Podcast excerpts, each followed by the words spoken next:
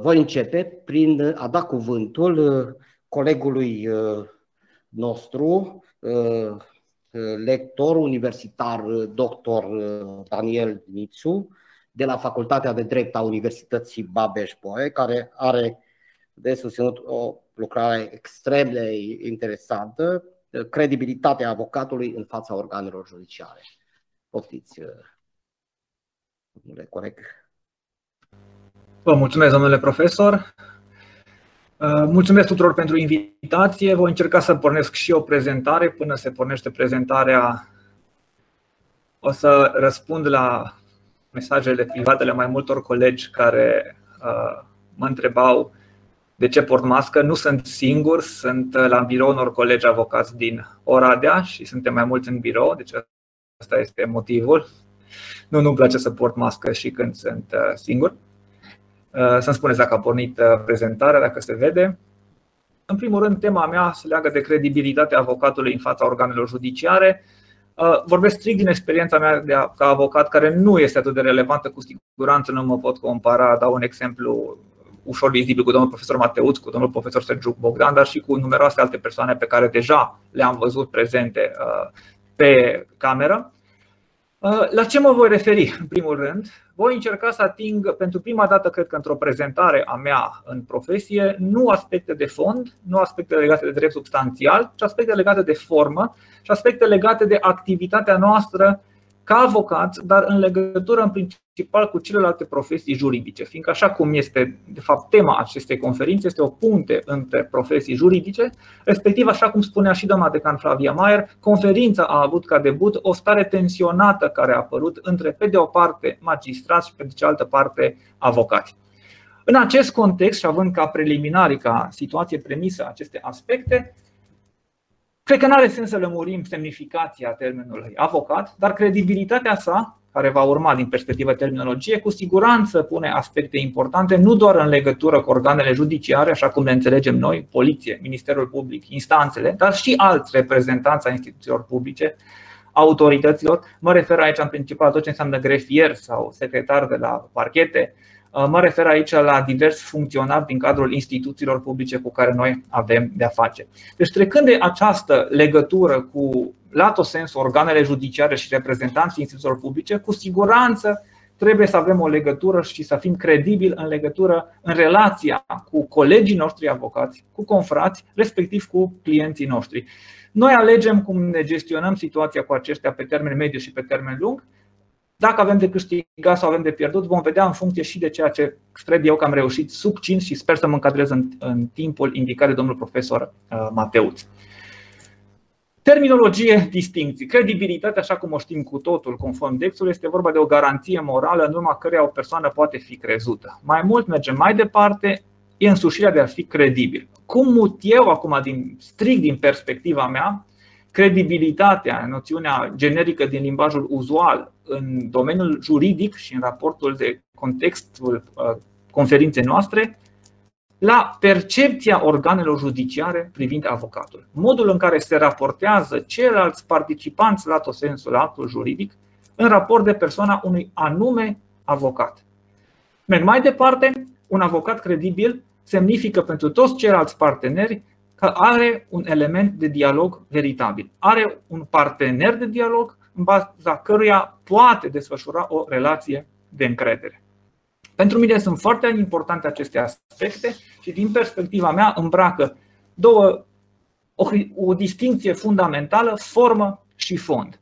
Voi începe cu forma, fiindcă e poate un pic mai ușor de uh, început și fiindcă cu siguranță ea este cu, mai ușor de decelat și de uh, înțeles din exterior. În primul rând ne referim la prezența în instanță, dar nu numai la instanță, la tot ce înseamnă activitate de urmărire penală la care participă avocatul, modul în care se raportează ceilalți, uh, celelalte organe judiciare la noi. Și la ce mă refer aici? Mă refer la obligatoriu corectitudine din punct de vedere temporal. Mă refer la rigurozitate, mă refer la seriozitate.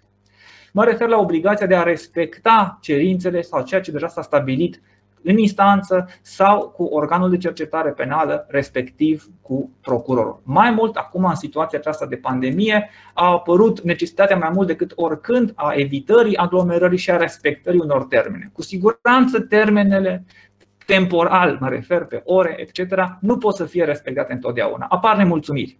Dar dacă și noi mai ajutăm la această aglomerare și la această decalare, trecem acum de mica decalare care a apărut în această conferință neimputabilă participanților, cred că vom ajunge la un adevărat blocaj și la situații tensionate. Tot din perspectiva formei, celebra problemă a asigurării substituirii, care a și dus uneori la problema apariției avocaților din oficiu și la situația conflictuală care a dus până la urmă inclusiv la ideea organizării acestei conferințe. Mă voi referi la mai multe aspecte legate de uh, asistență și reprezentare și de substituire. În primul rând, avem obligația, ca dacă nu putem fi prezenți, să ne asigurăm substituirea. E o chestiune pe care magistrații o înțeleg uh, greu uneori, fiindcă avem multe cauze și asta este, nu ne putem organiza uh, agenda astăzi, crezând că peste 2 ani poate vom avea 3 cauze, dacă nu 4 în paralel. Asta în condițiile în care poate avem 2 săptămâni fără nicio cauză. Cu siguranță adevărul este la mijloc. Avem obligația și posibilitatea să ne asigurăm substituirea. Este mai ușor în fața instanței, unde de bine de rău există un calendar. Odată ce ne-am asigurat substituirea, teoretic n-ar mai trebui să fie probleme. Trec acum de ipoteza conflictului de interese, care știm cu totul cum poate să fie evitat. Problemele pune uh, instituția mandatului limitat. Sunt persoane uh, care consideră că această instituție nu există Părerea mea este că ea există, deoarece mandatul, așa cum este reglementat el de uh, legislația privind exercitarea și organizarea profesiei de avocat, trimite la uh, dispozițiile codului civil, așa că, în teorie, există posibilitatea mandatului limitat. Cu toate acestea, cred că și noi, avocații, am ajuns să facem uz și uneori abuz de acest mandat limitat, folosindu-l în realitate ca o formă de a amâna uh, durata, de a amâna și de a obține termene suplimentare. Uh, în momentul în care se constată o astfel de manieră de procedură, cred că ea trebuie sancționat. Dar aici, uh, să nu zic recomandarea mea, propunerea mea poate ar fi ca judecătorul în principal sau organul judiciar în general să nu fie tentat să facă instrucție, și o zic ca atare, cu avocatul substituent prezent la fața locului. Fiindcă, de regulă, el este un începător, un tânăr trimis la sacrificiu ca să obțină un termen, iar în realitate el este cel care va suporta toate consecințele acestui conflict care apare între magistrat și avocatul titular. Problema, dacă este constatată și trebuie să fie sancționată, să fie soluționată și lămurită cu avocatul titular. Maxim, părerea mea, propunerea mea, prin avocatul substituent trimis la sacrificiul, să se facă eventual o comunicare cu avocatul titular în raport de ceea ce se va stabili pentru următorul termen. Tot discutând de următorul termen, uh, negocierea termenelor. Observă că mai nou judecătorii sunt mai de regulă, sunt mai înțelegători, mai ales în contextul pandemiei și se pot stabili termene. Dacă aceste termene au fost stabilite, trebuie respectate Aici vorbesc automat din perspectiva avocatului, fiindcă acum e puțin probabil ca instanța să nu respecte termenul pe zi, presupunând că nu apar probleme chiar uh, literalmente uh, stringente, probleme de regulă de sănătate. Au fost câteva cazuri chiar și la Cluj și, uh, și la alte instanțe, mă refer la Tribunalul Sălaj, am, am constatat eu, pe probleme medicale. Dacă termenele au fost stabilite pe zile, pe ore, dacă am avut uh, deschidere din partea judecătorului, uh, dacă am văzut că uneori chiar și procurorul se implică că este o agenda aglomerată și pentru ei și mă refer aici în special la reprezentanții DNA și DICOT care uh, fug ca un fel de jolly joker între instanțe, trebuie să încercăm să respectăm aceste termene. Iar dacă nu putem să le respectăm, deși le-am negociat ca atare, obligatoriu trebuie să asigurăm substituire, chiar în dosarele importante și chiar în dosarele în care clienții ne doresc pe noi. Mergăm mai departe, fiindcă într-adevăr încerc să respect indicația domnului profesor Mateuț, avem și alte obligații. Se stabilesc amânări de pronunțări se stabilesc termeni pentru depunere concluzii scrise. Uh, relativ recent am observat dosare amânate pe, dau un termen la întâmplare, 21 noiembrie.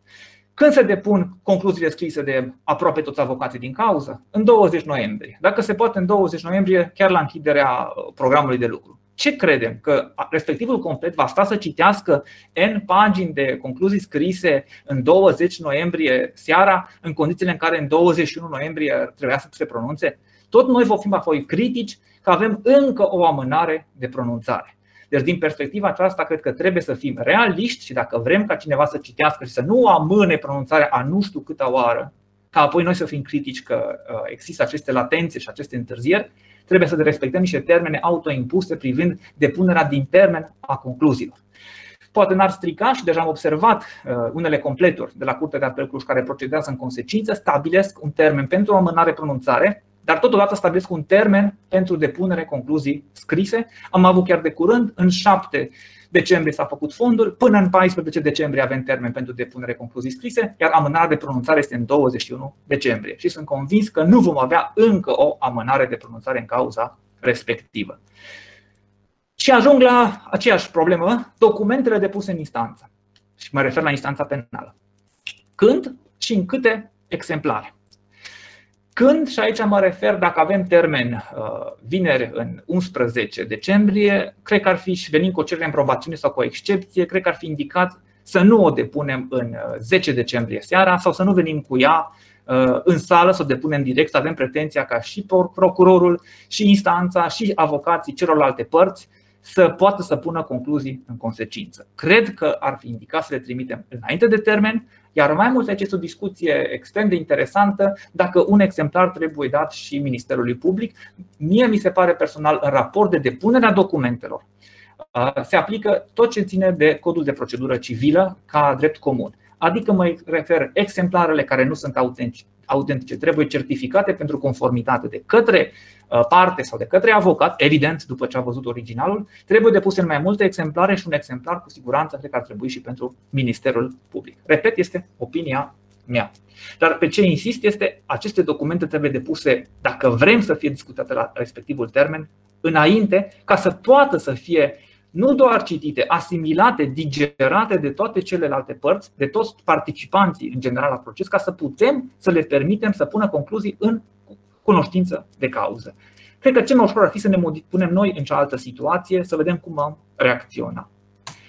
În fine, aspectele de fond, și aici insist pe trei paliere succinte. Primul, cel mai important și care cred că ajută la formarea credibilității avocatului este pregătirea sa profesională.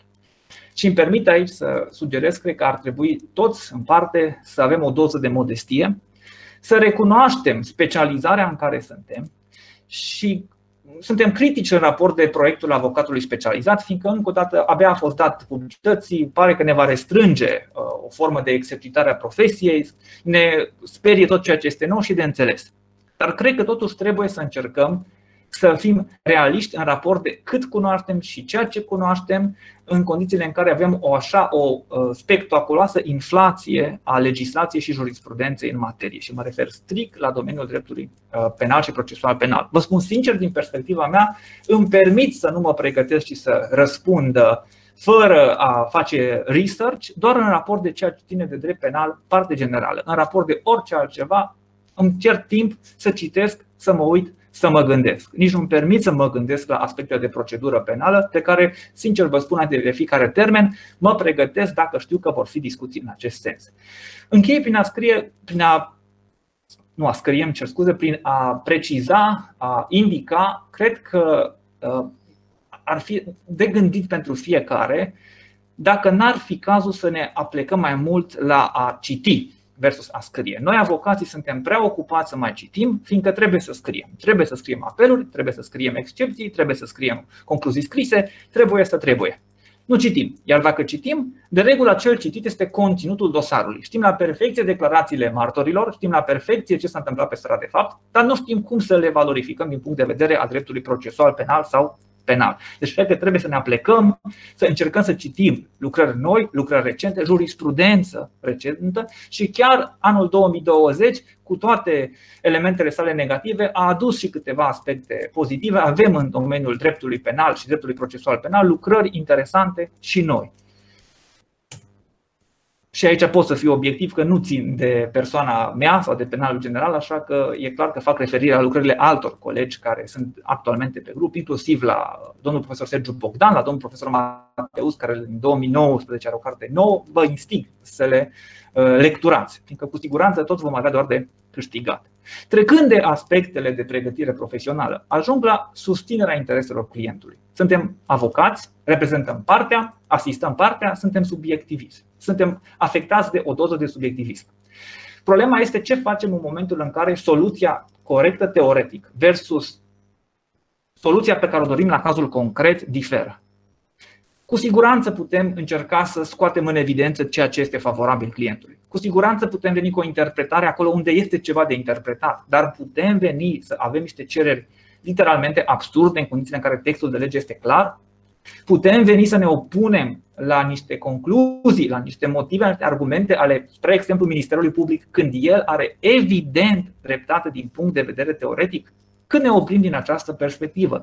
Și vă spun relativ de curând la un apel a trebuit să ia o decizie în acest sens în condițiile în care apelul uh, Ministerului Public și respectiv uh, de, în susținerea pe fond de către procurorul de ședință, acesta făcea referiri inclusiv la niște uh, argumente care susțineau teza din manualul publicat împreună cu domnul profesor Streteanu.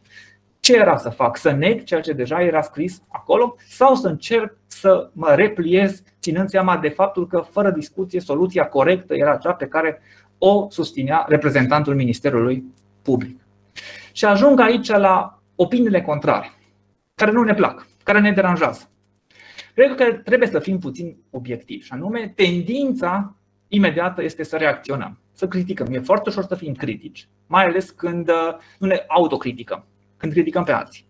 Cred că ar trebui să fim mai rezervați și să ne gândim de două ori până ne apucăm să criticăm. Să facem o verificare dublă să vedem dacă într-adevăr avem dreptate noi, dacă avem dreptate să ne asumăm o critică relativ constructivă, nu doar să criticăm de dragul criticii. Și vă dau un exemplu, o cauză din, cred că 2018, o plângere contra soluției vădit nefondată care trebuia să fie soluționată de, uh, la judecătoria Cluj-Napoca.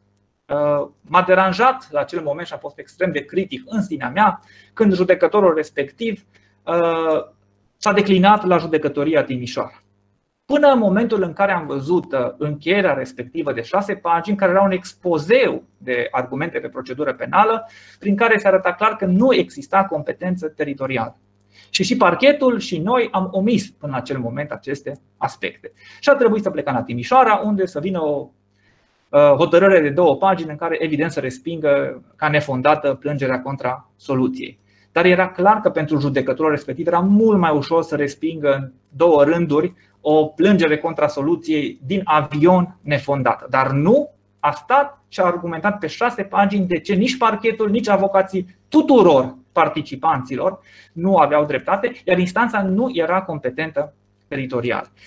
Revin la o primă soluție, a fost, am fost tentat să critic, să uh, fiu uh, tendențios, până în momentul în care m-am retras, am citit cu atenție și am dat dreptate respectivului judecător.